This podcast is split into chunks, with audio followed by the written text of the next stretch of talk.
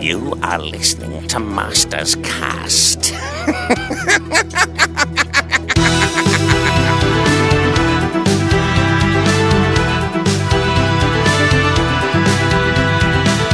This is Masters Cast, the first He-Man and She-Ra podcast, episode number 49 for Sunday, October 7th, 2012.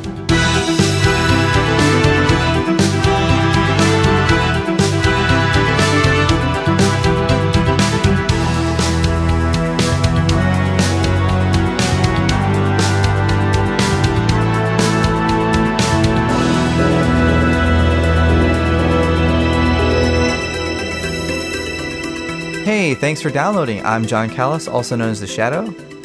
I'm Katie Carty Highway, also known as Rainbow Brite. Oh, is it my turn? I don't know. We didn't actually uh, decide what order we were doing. Go ahead, Leanne. Um, I am Leanne Hannah, also known as Stratos Macca. And I'm Josh Lioncourt, also known as just Lioncourt. A little confusion there, I assume, is because Martin is on vacation and is not with us today. It's Martin's fault. It's Martin's fault. Totally. It's Martin's fault. I can't do his accent though, so I can't impersonate him. Sorry. You did just just do the uh, the Dick Van Dyke, Mary Poppins accent. Mary Puffins. there you go. This is Molten Penny, also known as Wacky Mountain. I don't know. Something like that. That's the best I can do. That. Not I'll really. gi- I'll give you an A for effort. There you go. A for effort.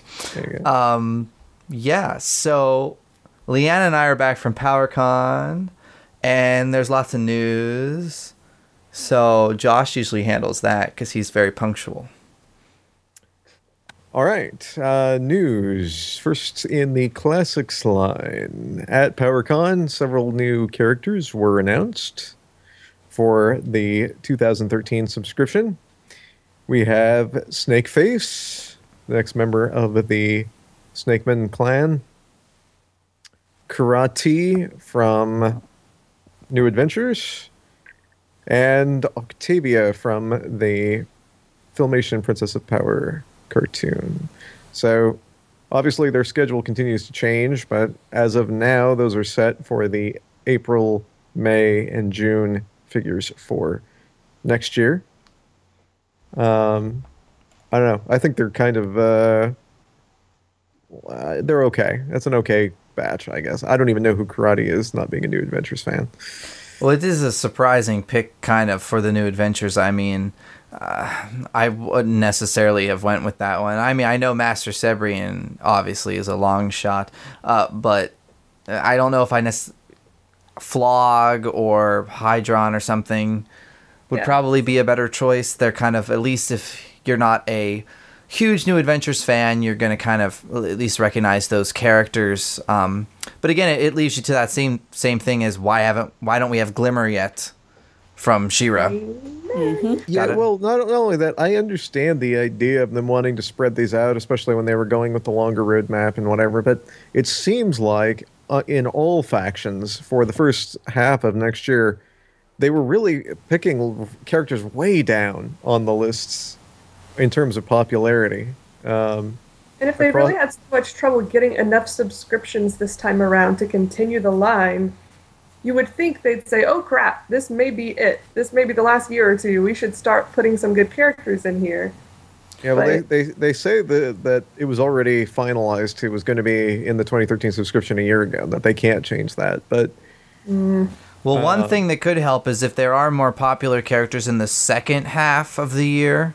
Um, That could really spark people's interest to say, like, all right, I'll get that 2014 subscription.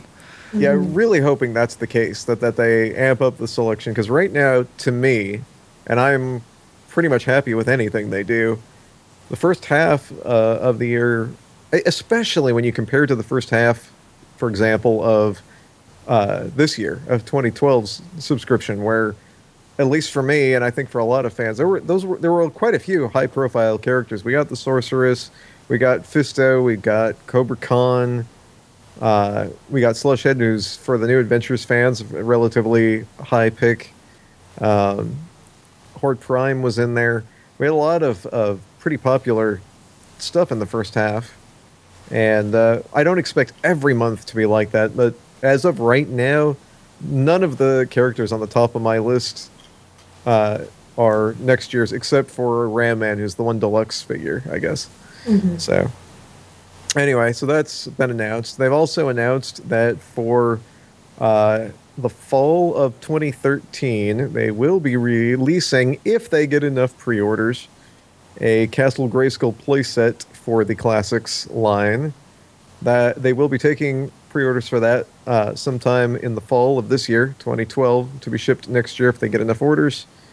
It will be based on the uh, box art for the original Castle Grayskull playset, and it will be two hundred dollars. No exact date of when they're going to start taking pre-orders has been announced, as far as I could find, uh, and uh, hopefully, I am hoping that we don't have to pay for that until it actually ships, because I don't Yeah. have two hundred dollars right now. So Uh, well, Uh, normally, at least with a pre-order, uh, you don't have to. Um, it's kind of just like a, you know, they have your credit card, so Uh, yeah, but let's face it, though, saying normally with Matty Collector, as far as business practices go, well, doesn't hold a lot of water. So uh, I mean, I can. I can see it both ways. If they're like, hey, you got to pay up front, we got the money, then we can make the castle. Um, I'm definitely highly interested. So, uh, Oh, regardless, I definitely want it. Yeah. it's a matter of, of the cost. Uh, if they if they'll if they charge you when it ships, I'll definitely be getting one. And, So- and I'd love it to be, you know, successful because I think that would be just awesome if we could get a Snake Mountain that was more like the. I know they're doing kind of box art of Castle Grayskull, but it would be to their benefit, I think, if we finally got a Snake Mountain playset that was Snake Mountain and not like the original toy. And then I have a Crystal Castle that looks like the Filmation cartoon instead of the the toy version. So Yeah, I think people would definitely get one of those each year if they did them like once a year. hmm I think people would be all over those. and um, How big it's gonna be? it'll fit the um, the new classic figures. Right. So So should be substantially bigger. pretty large, yeah. Yeah. I mean, much larger than the the Castle Grayskull statue that's coming out. Um, Which actually is pretty awesome. That is definitely awesome, and I feel like they both can coexist because they kind of serve different purposes. Yep. Um, Like I will definitely have that castle, the Castle Grayskull statue, Yeah, I'm actually thinking about getting it now that I've seen it. hmm in person. Um, yeah, I mean it was that was awesome. It, Yeah. fantastic. yeah, I definitely want it as well. Uh, that can be pre-ordered from Action Figure Express and Entertainment Earth for one hundred twenty-five dollars right now. It will ship in the first quarter of 2013. Yay! Yay! also, uh, coming out, Funko has uh, unveiled their wacky wobblers and their vinyl figures for ma- their Masters of the Universe license. And And the Shadow. yeah, the wacky think wobblers look filmation-y, um, and awesome, and I'll buy them all. And the vinyl figures don't necessarily look toy or filmation, um, but I'll buy them anyway. um, what were the wacky wobblers? There was He-Man, Skeletor, Beast, Orko. Orko, and Beastman, right? Beastman, yeah. And Yeah, then think the that's the vinyl figures are He-Man, She-Ra, which was a surprise. Also surprisingly, Spikor, uh, Hordak, and like an Skeletor. choice. Now, to me, it's awesome because Spikor was always one of my favorite uh, characters from childhood, but it is a very odd choice. I thought. I mean, you'd think they'd go with the heavier hitters like Orko or something, especially with the way these things are designed. They're very kind of kitty looking and animated and big, like big heads and stuff. I think it would fit Orko pretty well. So it's interesting. They're they're maybe they're testing the waters with a Spikor, or someone from that company is just a big fan. And maybe they did a bunch of them and just decided the Spikor one looked the best, or you know, something along those lines as well. It could be. Plus, it, it does offer up some uh, a a difference of characters from their bobbleheads versus these. Um, but Also, very interesting that they did they were able to get, um, assumingly, some type of the She-Ra Princess of Power license, since She-Ra is included, and Hordak is in Filmation colors. If anyone noticed, so fantastic. Very nice. Very nice. Those I still think there should have been a Stratos, personally. that would be but, cool, uh, actually. Yeah. But that's okay. it's funny. Stratos is one of those characters I always think of. uh, He's he's always kind of top of the list. He was early on in the vintage line, and yeah, he always seems to be short shrifted on uh, things like the on the merchandising side of things. Well, that's I even think like they just go do it on purpose to annoy me. Well, I kind of get tired of like the Beastman, like include like I never really liked Beastman as a kid. Maybe that's why. But it's always like, oh, Beastman. Like Beastman's on those tune tumblers. I don't know. I probably would have liked Evil Lyn instead, since they had He-Man and Teela, right? Or is it He-Man and Man at Arms? Wow, I'm blanking on this. Never mind. Yeah, I think retract my statement. as well. But um, I don't know. I like I like Beastman. A lot of the, the early core characters from the first couple of years of the vintage line to me are sort of they they are the core characters, and, and Stratos never seems to be among them for some reason. But neither is uh, Zodak a lot of the times either. So Yeah, but to me, well, at least Stratos though was in the cartoon all the time. yeah, Uh, whereas Zodak, not so much. Oh, and I was right on the Toon Tumblers. It's it's Teela, Beastman, He-Man, Skeletor. So again, with the Beastman, I would have preferred Evil Lyn or something. Just So saying. which of these are available currently? the Toon, uh, the glasses are available now. Okay. Um, the Toon Tumblers, and then you have to pre-order the Wacky Wobblers, the bobbleheads. Um, they're not out yet, and then they just announced the vinyl figures. I don't think you can pre-order those anywhere yeah. I yet. don't believe you can pre-order those yet. They should have had that stuff out for Christmas. They're behind. Yeah, that's true, actually. These would have been perfect Christmas presents for my family to purchase for me. That's right. Santa Claus still comes for me, you know. So this would be perfect because they're toy related. There you go. And uh, lastly, in the news, uh, December, we will see the release of a uh, 30th anniversary special uh, DVD collection of Masters of the Universe that will contain all, all 130 episodes of the Filmation series, 20 episodes, sort of a best of from the new adventures, and the full run of the Mike Young Productions series from the early 2000s, all in a nice plastic, uh, three dimensional uh, Castle Grayskull box, and will include a special uh, power sword accessory, which I'm assuming is taken from the classics line, but as I cannot tell, and I don't know if they've released pictures of that. I'm not sure what that is. It will also have the soundtrack from the Filmation series. We are guessing, but not sure, that that will be the same uh, soundtrack as was recently re released in France earlier this year. And there is no price yet and no exact release date, uh, although it is tentatively set for December. So if anyone wants to get that for me for Christmas, email me and I'll send you my address.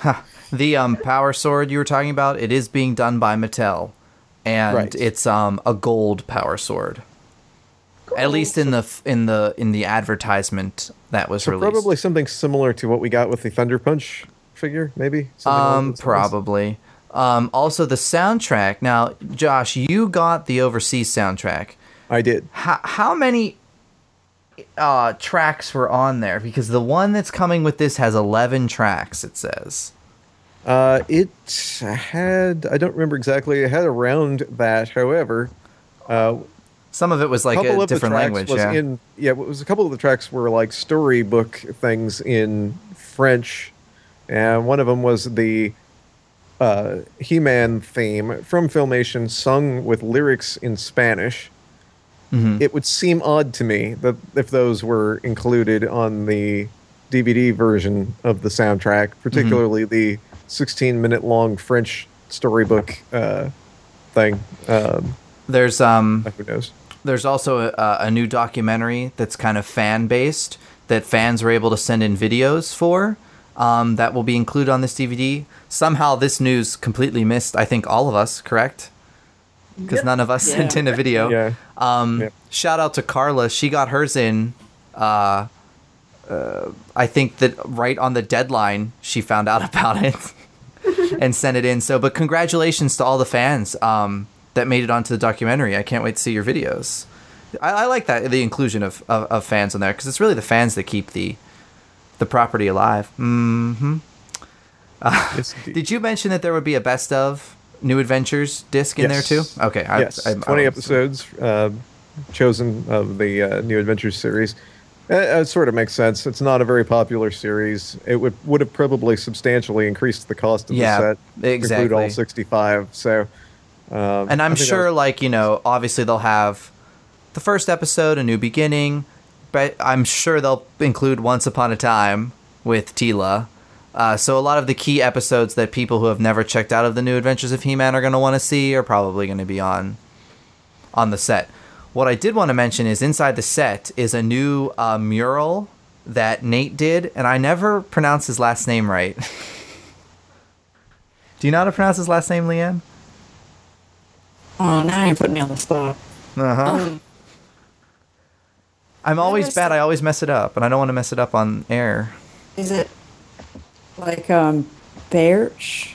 Birch or Maybe. But anyone, That's how I always thought it was. Everyone knows who Nate- On Somebody said it another way, and I was like, oh, maybe I'm wrong.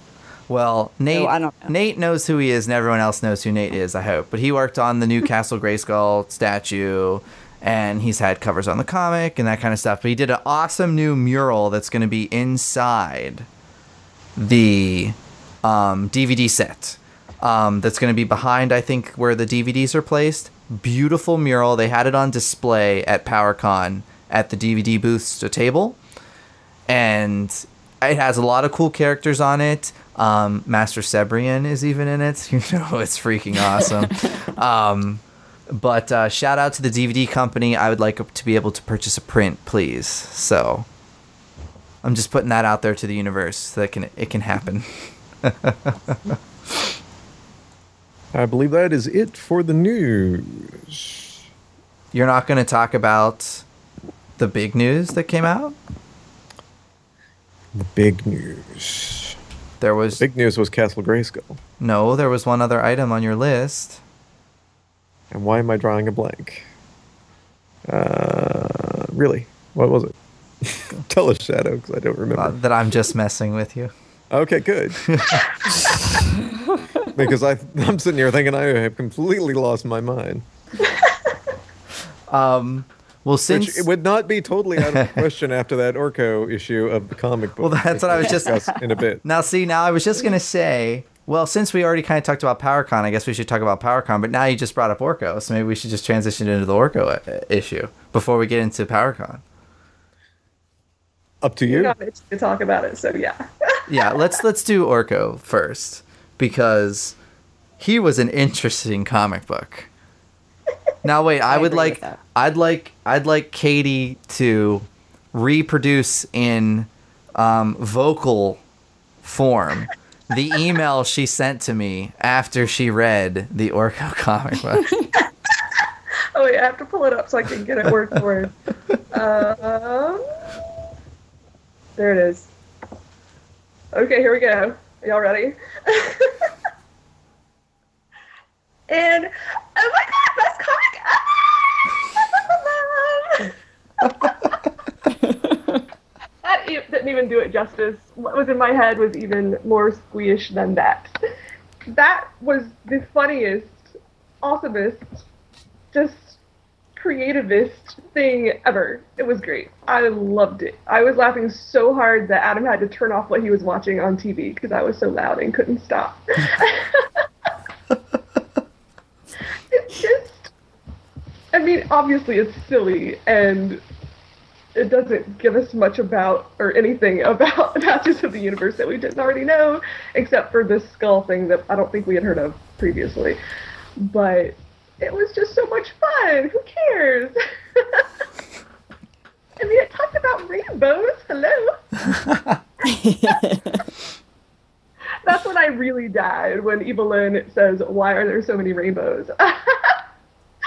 it was yeah, and then Panther. Oh my god, you cannot look at that picture of Panther in the cute state and when he not looks like Kirby. yes. Well,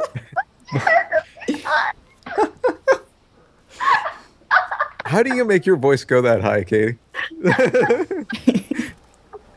That's amazing. Um, this is what happens every Christmas, as Adam will tell you. Every time we're opening gifts, my voice is just like that for about half an hour straight, and it's hilarious. Um, That's awesome. I just get so excited, and this issue made me that excited. Well, the artist was Chris Gugliotti. I'm bad with last names, as we knew from five minutes ago. Um, but I even liked his. So obviously, I, I liked how they did all these different art styles in it, kind of parody, being a parody of things. But I liked his actual regular style as well a lot. Um, I don't know about you guys, but I dug it because I know that a lot of people have been complaining about the art in some of these uh, digital releases. Uh, but uh, I liked it. It was certainly uh, a different side to uh, Masters than we've seen since the uh, episode with uh, Plundar back in the day. Well, like what it reminded me of a lot, actually. the basic plot was there's this skull that the sorceress is trying to like manipulate, and Orko kind of screws it up, and it changes Eternia, and it keeps changing the reality they're in, and I wasn't sure because it seems like every different reality they're in is a parody of something. Um, so I wasn't sure what all of them were.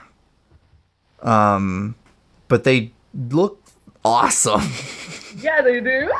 Calvin and Hobbes was in there. Yeah. SpongeBob, Batman. Mm-hmm. Um, And the sorceress totally looked like Jessica Rabbit. yes, she looked like Jessica Rabbit, uh, Pac Man. Mm-hmm. Um, I would love to know. Like, uh, I guess we we could look this up. I'm sure everyone's analyzed it, but I I don't know what like this Egyptian looking one is, where the the kids are writing like hero and pointing and grr kitties. Like I thought that was hilarious. yeah. Um, I liked the scene where the, uh, the sorceress was a sock puppet. yes. I thought that was pretty. I mean, I'm sure this is a reference to something, um, but I thought it was a really entertaining read. I mean, like you said, you, Katie, we don't get new information from it really, Yeah. but it's just like fun. Totally. And after all these dark things where everybody's dying and there's all this sexual stuff going on, I think we needed this. Just a little break. I think Castle Grayskull looks good as a pineapple. just, just That saying. so strange. Dr- drugs were involved in the production of this comic. I really think they were. Well, even like Man at Arms in the one scene when he's asking about his weapons, like one of his hands is like the thing. Um, one of his uh, one of his hands is like a robot. Like could be like maybe Inspector Gadget or some type. It's like some type of claw. Mm-hmm. Um, so there's probably a lot of hidden you know references that we're not even realizing are are in this. I expected you to get to the end and and we'd all find out that this was all being controlled by Count Marzo. Oh. I really love Pirate Skeletor. You like wit? Which one? Pirate Skeletor. Pirate Skeletor? That was cute. Oh, when when the SpongeBob one. Oh, Peg leg and hook hand and pirate hat and Panther the snail. just every single page, I was just noticing these tiny little things that were hysterical, and I'm still doing it. And Battle Cat is a fish, and He Man is a starfish.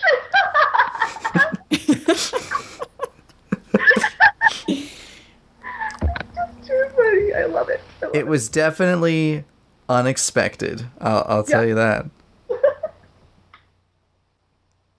But anything that's centering around Orko, you have to imagine is going to be unexpected and crazy. That's true. That's true. How about Leanne? You've been kind of quiet on this one. I didn't know if we were taking turns or what. Oh, jump Um, in. I actually, um, at, when I first started reading it, I was like, I wasn't sure, you know, what I would think. But by the end, I actually really liked it because it was fun, and it, I mean, it's like Orko. I mean, it's. I thought it was a good representation of you know of Orko. It was it was a, kind of a standard, you know, story. There wasn't really much plot to it, but it was. I mean, it was fun, and I loved the little um, the way the art style changed and all of the little uh, tribute pieces to different things like Calvin and Hobbes, which um, even the font changed to the Calvin and Hobbes font. Oh, I didn't I know don't know Oh. if you guys noticed. Good Um, pickup. So I mean, there were a lot of little, you know, little things sprinkled in there that I thought were were pretty cool. So I actually enjoyed it, and I think I enjoy it more now because of Katie's reaction. Yeah, there you go. You could, just, Yeah, you could thought- also tell that the artist and the writers had fun making this. Yeah, think I mean, I'm sure I'm sure the artist had a blast going through different things and figuring out what he was gonna, you know, make little, you know, tributes to and and stuff. I thought it was pretty cool, and I thought that some of the drawings were pretty adorable. The the SpongeBob drawings and then the the Panther I thought was hilarious. And Skeletor says, doesn't he say something like Panther stop being cute? Yes. Yeah, when he turns into Kirby. Yeah, I thought that was hilarious. But yeah, I thought it was I thought it was actually a lot of fun. And I agree with Katie that after the last few, which had been really on the dark side, I thought this was a nice change.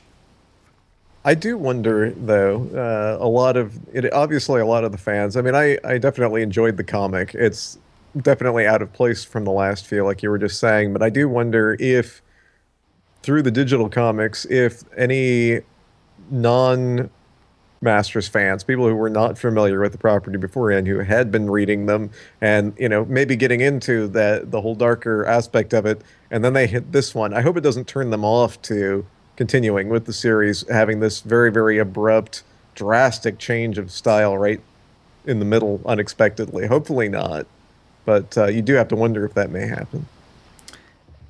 Perhaps. I mean, I can see your point there, but um, I hope that they would just see it as something really fun. Um, Yeah.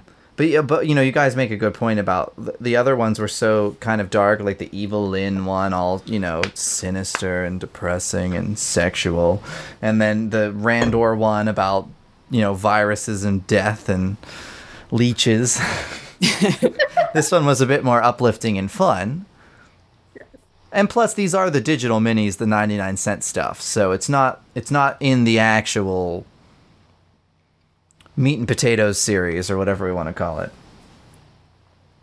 And I really like that the Skeletor in this is very reminiscent of the Skeletor that I love, which is like the Christmas special Skeletor, where he's just hilarious and not so evil. Like, yeah, telling Panther to stop being cute and saying he doesn't want to rule over an aquatic world. And then Merman's like, but I like this. yeah. I like that version of Skeletor, so that made me happy too. I mean, I could even see this as it didn't really feel like it was um, in continuity with the others because it was so different. And I kind of, I I don't know if it was intended, you know, in this way, but I kind of see it as maybe just like a one-off, like a, you know, It's removed. I don't even know if from it- the yeah. real universe. Yeah. I mean, other apart from, you know, the sorceress at the very beginning with the the skull that she, you know, is talking about that's causing all this. Um, yeah, I mean, it could be its own, you know, little thing. I totally agree. Any any final any other thoughts on the on Orkgul? Does make you wonder what they're going to do next, doesn't it? Yeah. What is next? Does Does anybody know? I don't think we ever know until it's released. Yeah, like no. The day it comes out, I- it's a, the, oh, the- it's a spread. the first few we knew about, um, but I don't think they've been name dropping them. No, not since yeah, like they announced like the first three, I think, or maybe yeah, the first three I think it was we knew, and then after that, it's been a surprise every time. Um, if I may talk about another comic book briefly, um, I know not everyone has read this one because it, it came with Dragon Blaster Skeletor, and not everyone opens uh, theirs.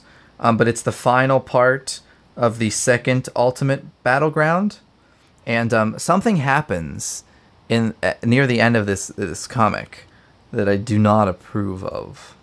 Well, I approve of half of it. I approve of the revenge part of it. And, and I approve of the the other half. So we could not be more at odds Yes. with this. So, So, spoiler alert. Spoiler so there's alert. like a big yes, a big spoiler alert. There's like a huge battle going on. Um huge. I'm talking massive. Like you wouldn't believe. Um Like, wow. it's like every Masters of the Universe and Princess of Power character are drawn into the um, the pages here for for these uh, for this battle.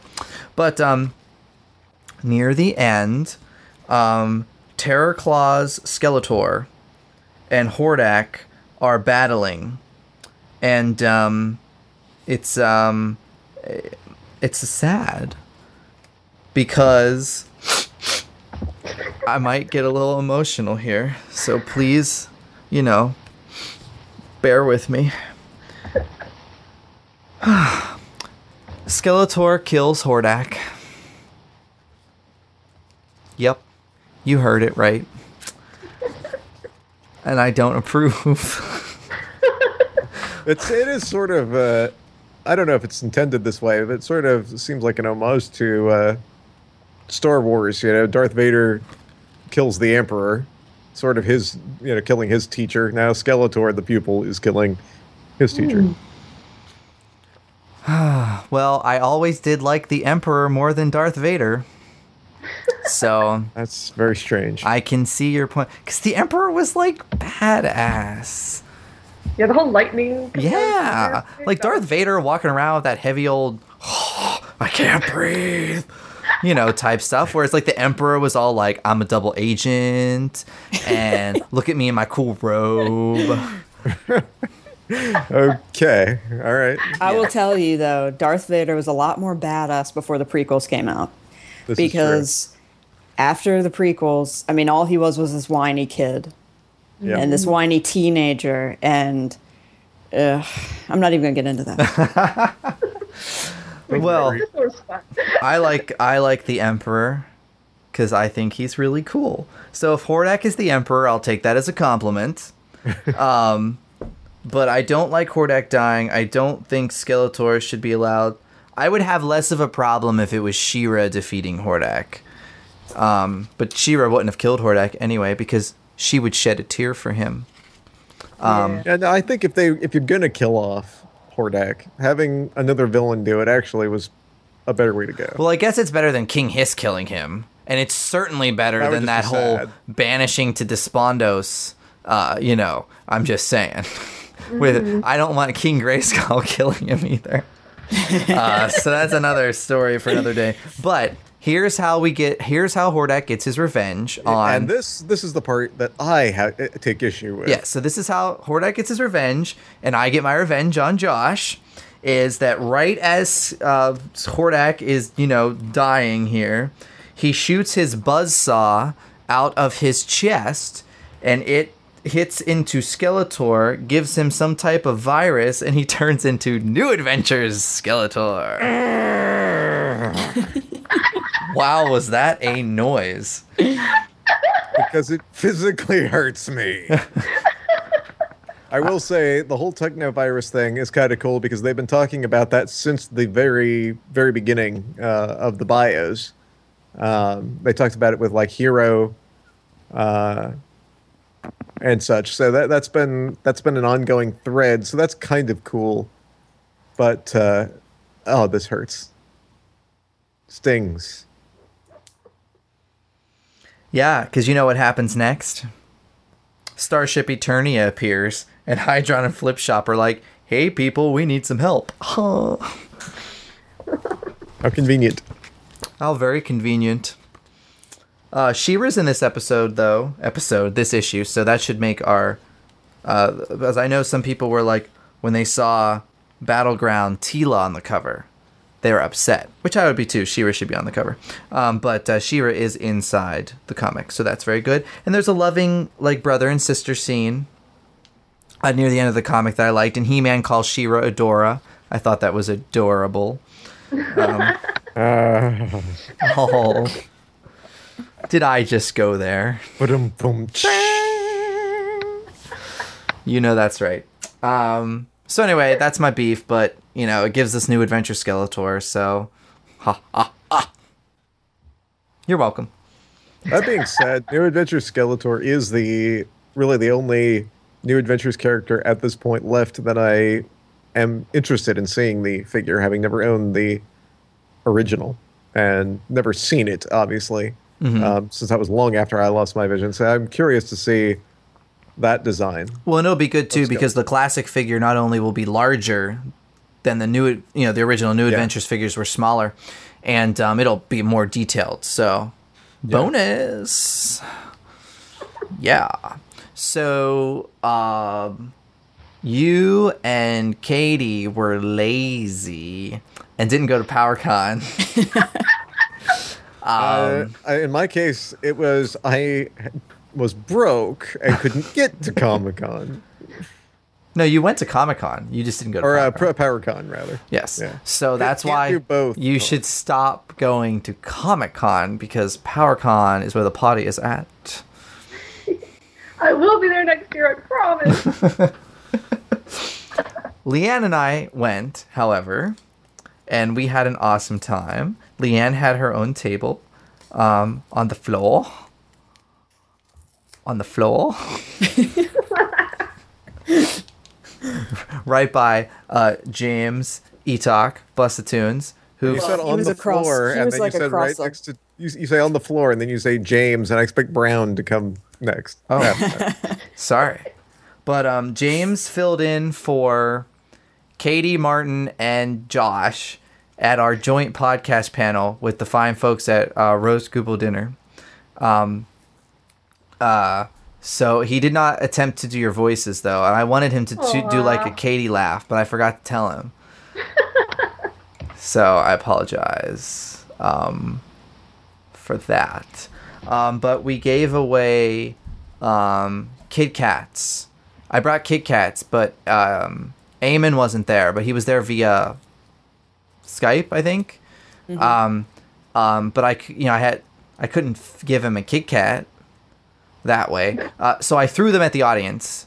Um, they knew they were coming, but I still unfortunately hit someone in the head, so I, I apologize to whomever I hit in the head with the flying Kit Kats.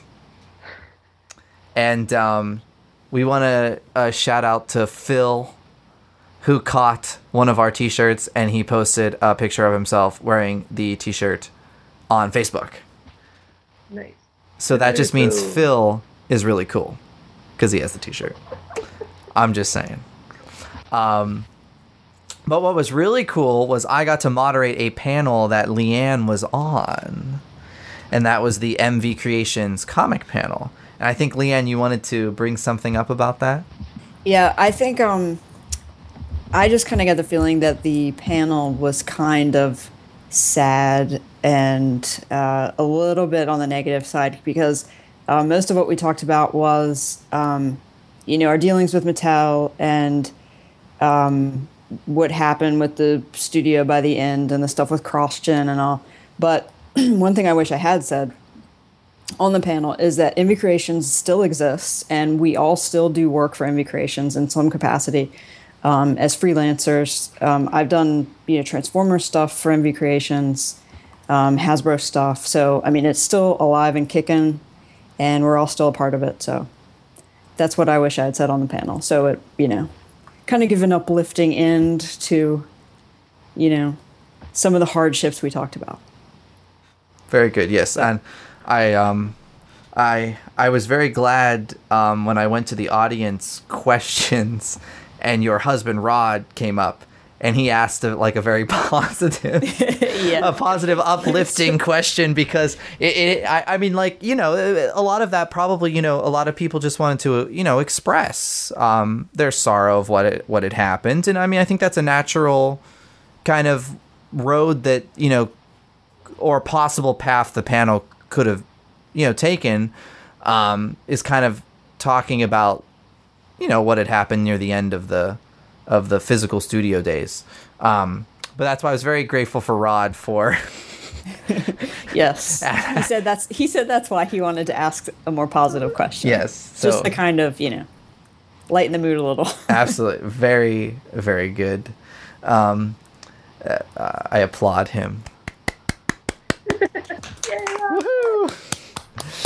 Um, the um, I did a few other panels myself. Unfortunately, I didn't get to go to a lot of panels because I'm maybe moderating one that's against another panel.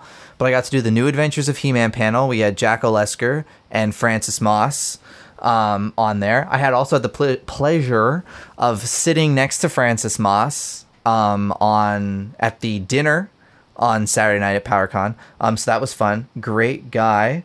Um, he he seemed to he remembered a lot about the new adventures. Um, as obviously did Jack Olesker, uh, who kind of basically kind of created the the show, who we had on previous episode of Masters Cast. So you should download that if you haven't. Um, but what was really cool about the New Adventures panel was there was uh, one of the guys from Mattel that worked on the New Adventures toy line that designed, say, the electronic power sword, which was one of the best selling items in the New Adventures um, toy line. Uh, kind of interacted with us a bit uh, at the end, and he asked his own question and stuff. So I thought that was really cool that someone from Mattel was, uh, you know, uh, in- interacting.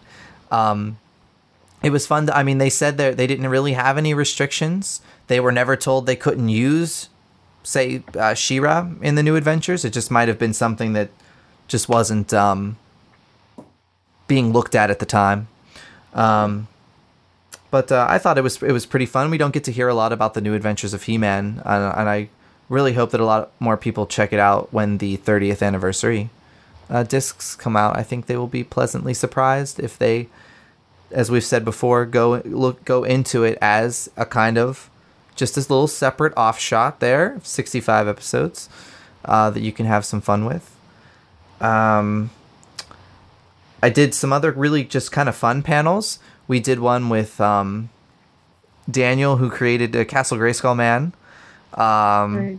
that was fun. We did a panel with um, a lot of the guys that do the custom He-Man stuff, like uh, custom action figures and custom weapons. So like Joe Amato and uh, I loved it because I've always wondered how.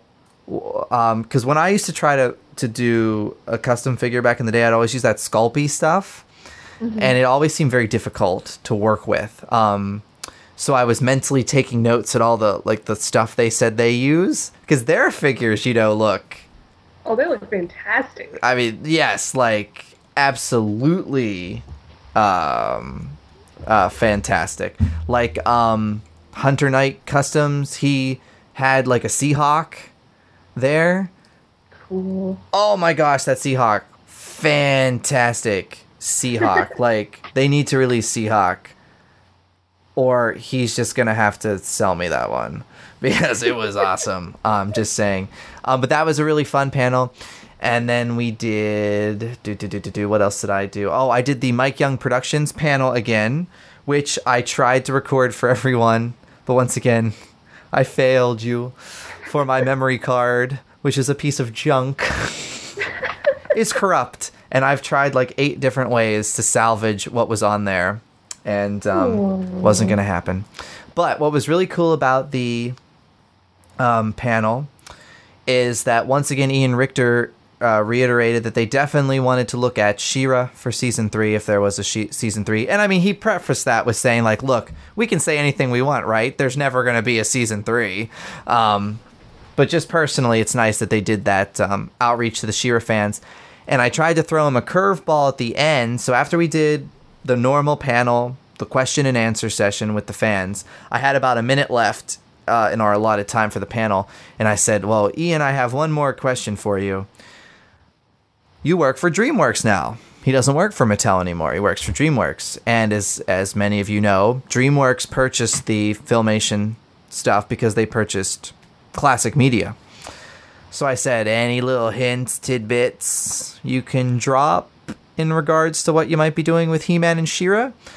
And um, he thought it was an excellent question. Of course, I asked it. Why wouldn't it be an excellent question? and uh, um, he basically name dropped She-Ra again. Didn't say anything about He-Man, but said that they were looking looking forward to uh, working with She-Ra. So possibly something in the works with She-Ra at DreamWorks coming down the pipeline. Hope so.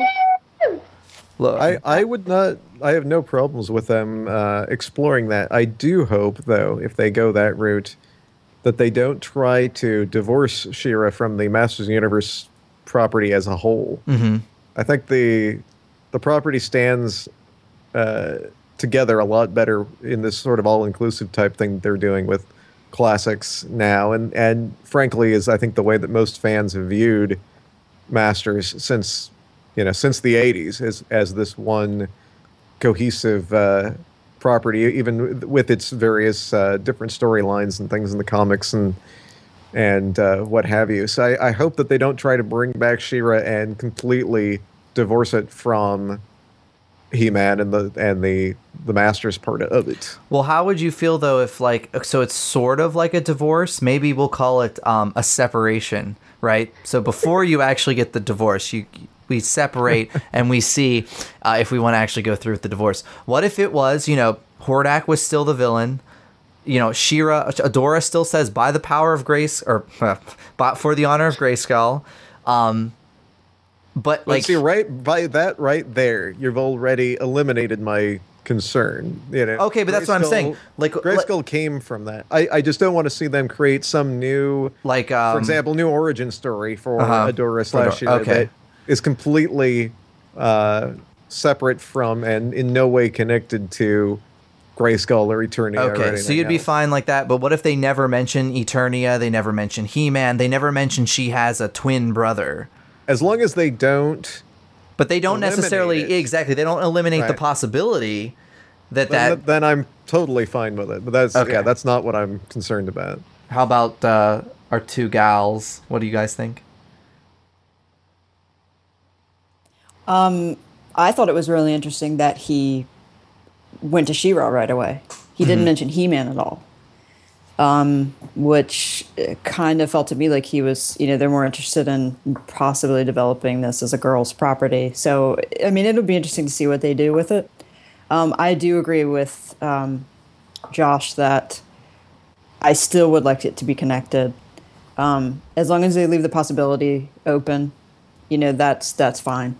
You know. Yeah, I would But- prefer it still be connected as well.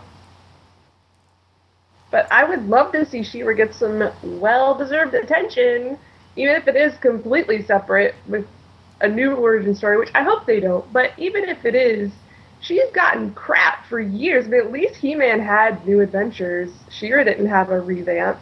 At least He-Man had a live-action movie. She-Ra didn't have that. So I feel like She-Ra could still do plenty of stuff on her own and it'd still be awesome. And it would make me happy. Yeah, it, it's it's interesting, right? It's hard to kind of conceptualize that. How would we feel if it was no longer tied, or how would we feel if it was, but there's never a reference of He-Man? I guess it just all it just depends on the product they put out, and then we'll just have to go from there. I think if mm-hmm. they at all want to appeal to fans of the vintage, the vast majority of them, I think separating it completely from what's come before would be a really bad move because I think it would turn off a lot of the the fans who've been fans of the property for a long time. But do you see them ever taking He Man and adding She-Ra to it? Like these comics. I think you said She-Ra was showing up in one of them, right? Yeah, she's in the the one that came with the toys. Okay. So the mini comics. Hmm But she hasn't shown up in the digital. She hasn't shown up in the uh, I forget what it's called. The other series that's The the mini series, yeah. So Uh, I don't know th- that She-Ra would necessarily be in the in the DC the, the miniseries, the printed mini series. but if that series continues when they're done with this current story, I could definitely see them pulling Etheria into the story and and and bringing it, all those characters into it as well. I I don't think there's anything that uh, makes me think that they won't do that. Um, sh- I, with She-Ra, it looks like she's mostly, you know, like you said, she's definitely gotten the shorter end of the stick. That aspect of the property has for quite some time, really up until the classics started including Princess of Power figures. Um, There's no question of that, but I think more of that it has to do with the the timing and how the other properties were uh, introduced than it does anything against She-Ra specifically. New Adventures, for example, basically did that to everyone besides He-Man and Skeletor. You didn't get any of the old characters. The Well, what about Mike Young? what's that? They left her out too. Mike Young Productions. Well, yeah, that's what I was going to uh, next. Is that they they came along, but it was 39 episodes. It was very short lived. They had, you know, was there's been a lot of talk about that the third season would have dealt with the horde and stuff. I just don't think it ran long enough. We did get the She-Ra figure um, with that line that was the Comic Con exclusive when things were winding down uh, and all of that. But I just don't think it. it? I don't think it ran long enough. But why does she always have to be the afterthought? The if we stick around for another season, then we'll stick her in. Why does she always have to be at the end? I want What- something that puts her at the beginning as just as important as He-Man and the Masters. and and that may that may happen if I I, I don't I don't I don't thought that disagree. deserves But if you're gonna keep if you're you. going if you're gonna keep the filmation mythos, just the the basic premise of the two worlds, Eternia, Etheria, I think it's very very very difficult to try to introduce those simultaneously. Um, without overwhelming new viewers who Well- don't understand what's going on. Eternia you know, has always been sort of that's where Grayskull is. That's where the power comes from. This is you introduce this first, and then you bring She-Ra into it and the other world, so as not to overwhelm with too much information from the Eh, get go. Wikipedia. There is Wikipedia. If somebody doesn't know where she came from, they can look it up. Well, I'd like to point this out too. So, I actually think though that yes, I think the next time they revamp this, it should be different. She-Ra, maybe we can throw her in. I don't. I don't mean throw her in in a negative sense, like oh, we'll just throw She-Ra in. But you know what I mean. Um, Because okay, so the Mike Young thing kind of started from the beginning again. Adam gets the power sword, blah blah. It's kind of the same, almost kind of same as like you know filmation, what we're kind of used to, and it didn't last as long either. New Adventures lasted longer, 65 episodes, but that was kind of the episode count at the time. Times have changed. We don't really do that with the cartoons anymore. So uh, maybe it is time to do something kind of like a little ras- uh, drastically different. And the, I think the problem with She-Ra boils down to she's not the top dog, He Man is, but she's also not Batgirl, right? She's not Supergirl. She's she's higher than those characters. You know what I mean? Like she's she's more significant than a Batgirl is because like a lot of not- people She's not just a female version of He-Man. yeah, it's like you're trying to yeah, exactly. It's like you know, so there was Batman, and they're like, okay, we want a female Batman, so we're gonna introduce Batgirl. It's like it, it, it's not. Sh- She-Ra was her own property. You know what I mm-hmm. mean? She had her own cartoon. Uh, she had a toy line. Uh, it's the, these things weren't done with Batgirl, Supergirl, She-Hulk, that that type of stuff. I mean, how would you guys feel if they just eliminated the the whole Etheria aspect and if they were going to start a new series over again and have He-Man and She-Ra there from the beginning, more or less, uh, and just used Eternia as the backdrop? Because I could see them possibly doing that. I wouldn't necessarily be opposed to that. I just think introducing the two existing mythos at once is difficult, and that's I think that's the only reason why they've, you know, She-Ra's always had to come a little bit Well, you- after they've introduced the sort of the uh, foundation of the. You could integrate aspects of Eternia and Etheria right into Eternia. Right, So you could still have like the Crystal Castle and things like that. It would just it Exactly. would be on Eternia. Um, I think the only problem we run into is would we still have Hordak kidnapping Adora? Would we still have that type of storyline? Probably not. That's what I'm thinking. It would have to be a different type of type of origin. Which is uh, kind of goes back to what I was saying. Unless you want to rewrite the entire mythos, it I think it's too difficult from a storytelling point of view to try to introduce the existing idea of the two worlds right from the the get go. I think that's that's overwhelming to an audience from you know uh, that are not already familiar. For us fans, it would be fine because we already get the idea. Um, I think because that was Katie's question is why why is She-Ra always been the afterthought? And I think I don't think it's so much that she's the afterthought as it is that they're they're trying to introduce everything. And let's just face it, even if you you take out New Adventures and take out She-Ra, even just Vintage Masters and the story of Eternia, it, it encompasses a massive massive amount of mythology, a massive number of characters. Once you've added in everything, including uh, She-Ra, it's uh, it's huge. It's a huge universe to uh, to encompass, and you have to break it into pieces for a new audience if that's if that's the route they want to go. Well, I mean, maybe the new strategy is, you know, because they, they just did, I mean, not just did, but the Mike Young series isn't that far off. And maybe the, the new strategy is let's try and start it with She-Ra and see what happens. And maybe, you know, she'll be the one introduced first, right? And then, then bring He-Man into it. Maybe. The interesting thing there is, uh, if nothing else, they will have to, if they go that route, uh, they probably will have to change She-Ra's origin story to some degree because it won't be her sword coming to her from Eternia via Adam. So that'll be. Well, changed so many stuff about so much stuff about He-Man already. Not necessarily in Mike Young Productions, but in all the comics that they've done since, and even some in Mike Young. They've they've rewritten so much that I don't see that rewriting some of She-Ra would be that big of a deal. Like Uh, the see, I don't. I don't see that Mike so Young was that much different, really. Eh, maybe it wasn't. I'm trying to Like the core, the core story was still the same Mhm. to me. It's interesting to think about where they may be taking it. Yeah. Well, um, uh, now see, we've shifted into a negative zone of sorrow and thing. So, so let's go upbeating. And how about Leanne? Why, why don't you tell us um, your favorite uh, parts of PowerCon this year?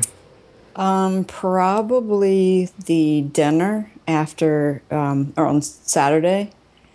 Um, that was cool, just talking to everybody, and I was seated next to Dean Stefan, which was awesome. He is the man. yeah, and um, so that was cool. Um, going up after the dinner to hear Dean play guitar, and we, Yes. were, you know, he was playing Beatles songs and you know Everly Brothers and stuff like that, and we were all singing and stuff. That was really cool Nice. then the podcast um, Saturday night into Sunday morning um, was interesting, and it was uh, alcohol was involved with um, many people on the podcast, which I think made it a little more interesting.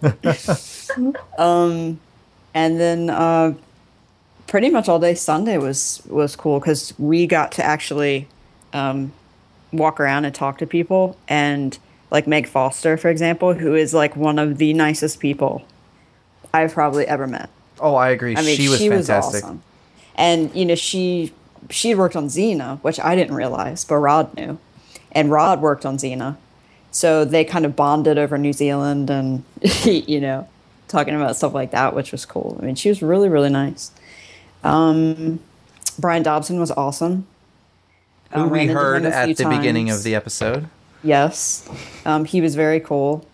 Um, yeah, it was nice seeing friends and um, just being in the atmosphere of everyone there and meeting new people. And um, we got to talk to Gary Hartle. That's another one. Um, he was super nice.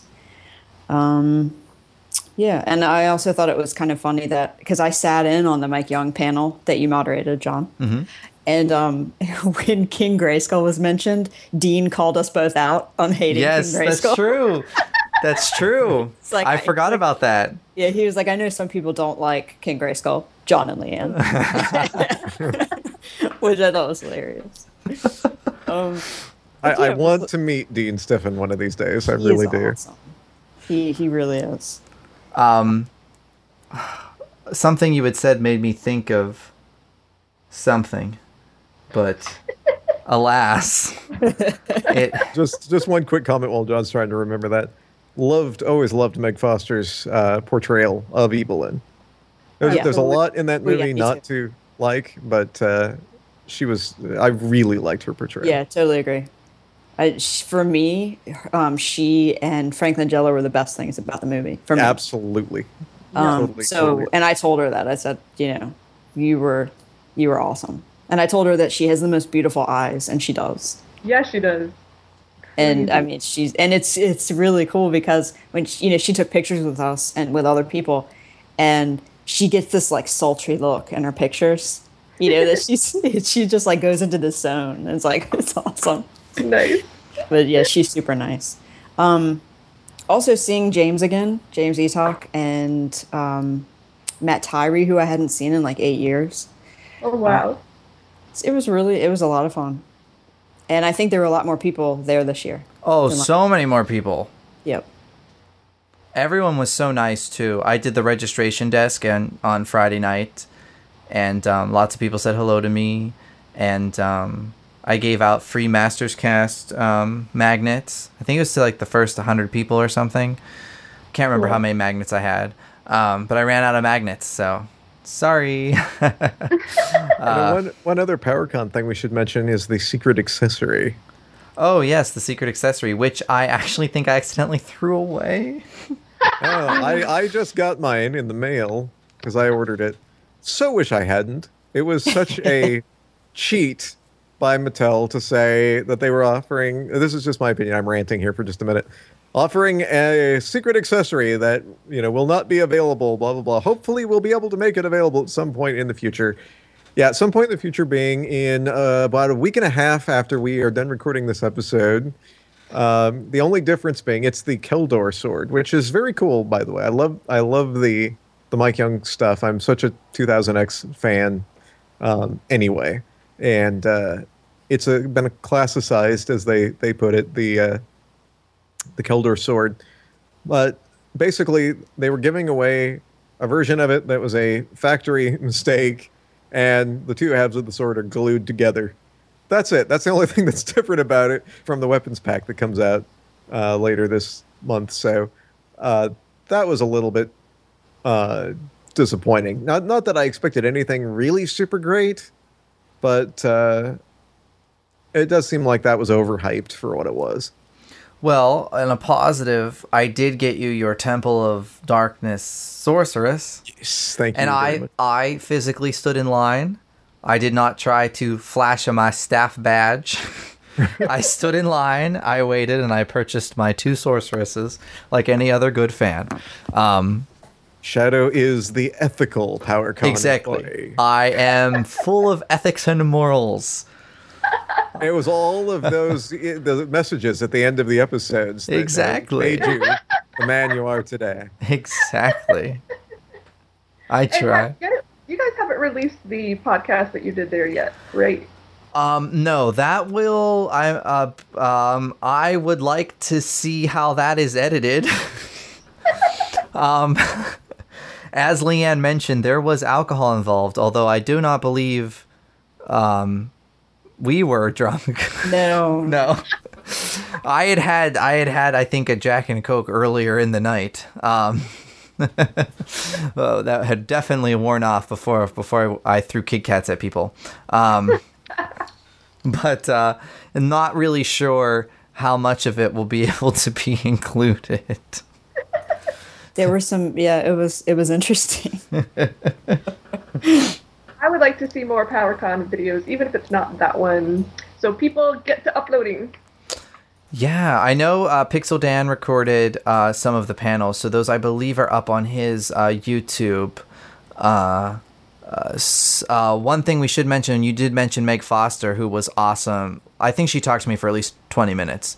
Um, but the uh, Masters Universe movie is out on Blu-ray now. It came out uh, last Tuesday, so pick that up if you don't if you don't get it. There are no new extras on it. It's just the trailer and the same commentary track that is on the DVD. Uh, Gary Goddard said at PowerCon that Warner Brothers passed on purchasing the extras that they had filmed uh, for the Blu-ray set. Um, he basically said, I think that they were going to get them for like such a cheap price, kind of almost at cost, just for the production costs of the of the features. Um, but Warner's passed on it. Um, also, Gary said that Warner Brothers does have the alternate ending to the movie, and that was also not included. So Wow. opportunity missed. I mean, it is one of you know Warner's bargain titles for Blu-ray, but But still, if you have this stuff available, Warner Brothers, it'd be real nice. Yeah, because when else are they going to release it? I know this was the what 25th anniversary. You know, it would be interesting to see. I wonder if uh, Gary Goddard's considered maybe taking the stuff that he shot for the extras and just putting out a release of his own. I think they are going to do that. It might be on the the Toy Masters documentary DVD. Okay. They'll just have to remove any of the probably the footage they have from the movie that's interweaved with that. Um, but he also said that there's a possibility of a book coming out that they're going to do that'll have like uh, production drawings, stills, a whole write up on how you know the production of the movie. Um, so I really hope um, that comes out. And speaking of books, I just remembered this as a bit of news that we should drop. Um, Andy Mangels with Lou Scheimer, the book Lou Scheimer creating the Filmation Generation.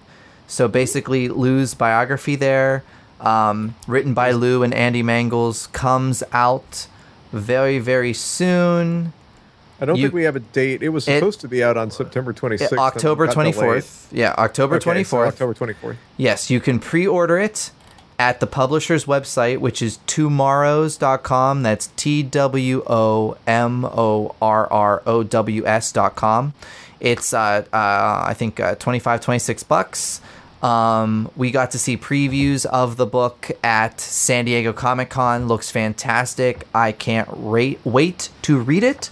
Uh, so hats off to Andy Mangels for finally getting that out. So definitely pre-order it or purchase your copy come uh, October 24th. I'm crossing my fingers that there's going to be a, a version of it on iBooks so that I can read it. Well, there is a digital only version um, on twomorrows.com. That's $10. Um, I believe it is included with my purchase of the book that I can download the download so I can let you know if it's accessible. That would be nice, yes. Hate buying stuff and then finding out I can't read it. That yes, that would be Very frustrating. That would be a bit frustrating, I agree. well, um, did we have any other final thoughts we needed to get out there? Or? Uh, I think we have covered it all. Um, oh, one The- other. Actually, you know, one more thing. I do have one. More I have thing. one more thing too, so go ahead. Uh, this uh, I kind of alluded to it a moment ago, but just want to get this out here. Uh, uh, this month on uh, October fifteenth, the Matty Collector sale. Uh, there will be the weapons pack that is not included in the subscription. If you want the weapons pack, which includes the Keldor sword, the blue clawful shield, and a number of other things, you need to be on Ma- Matty Collector that day to order that. And on October twelfth, which Mattel is designating as the official day that Masters of the Universe turns 30, this being the 30th anniversary of the property, they will be having a special offer on MattyCollector.com where you can get both He-Man and Battle Cat together for just 30 bucks, which is quite a deal. That's Um, almost like half price. Speaking of Matty Collector, as an apology for Frosta's incorrect arms, subholders will get a free apology gift item from Mattel. Um, but it'll be a year after like Frosta comes out or something like that. Is what I read the other night or this morning. Um, so there's a free gift coming. Don't know what it is, but it's their thank you for s- not throwing the Frostas at um, Toy Guru. Glimmer. They should give us a glimmer. they should give us a glimmer. There you go. I would be fine with that. That would be interesting if it was actually a a significant um, item. Um, second is uh, definitely have to thank Brian Dobson for recording that intro. That was very nice of him. Um, I shared a shuttle with him back to the airport when we were leaving PowerCon. Awesome guy, fun guy to hang out with. Um, he will drop right into his Skeletor voice at any time.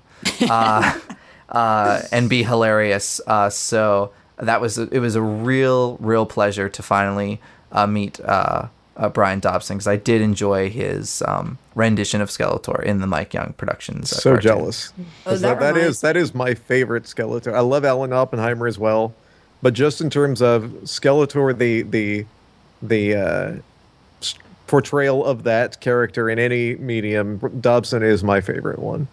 So very very jealous. Um, that reminds me, actually, because you mentioned him riding with you in the shuttle, um, or very early Monday morning, uh, when Rod and I had to leave, Matt uh, Tyree was going to come with us in our shuttle. He was scheduled to, to leave like, I don't know, 10, 15 minutes after us, but he was, we were trying to see if we could all get in the same shuttle. And the driver was a total douche and wouldn't do it. But anyway, because of that, Matt was able to ride with Larry Kenney, who was the voice of Lion-O in the original Thundercat series. Nice. And um, so I'm totally jealous of both of you for being able to ride with these voice actors. um, but that does remind me on Sunday morning, um, before we actually went into the show, Rod and I were in line in the, the Starbucks to get, you know, something to eat. And Larry Kenney was in front of us. And so, you know, we said hi and we got to talk talking to him a little bit. And he bought our breakfast for us. Aw. because we talked to him. I mean, he he's so nice, such a nice guy. So that was the beginning to my Sunday, which was awesome. Sweet deal. Uh, So you, men- shout out, shout out to Larry Kenney for being awesome. you mentioned Matt Tyree too. I should give shout out to Matt Tyree and uh, Nate because they were my roommates um, at PowerCon and they didn't try to like haze me or anything. um, so thank you for being such nice roommates. Ding. uh, so thanks for listening. I'm Jon Kallis, also known as the Shadow. I'm Katy Karatti Haile, also known as Rainbow Brite. I am Leanne Hannah, also known as Stratos Macca. And I am Josh Lioncourt, also known as just Lioncourt. Good. Journey. Journey. Journey. I like how you do that. Like, was that flanger effect on your journey there, Josh? Uh, not deliberately. oh yeah, yeah, yeah, yeah. And it's a, yes.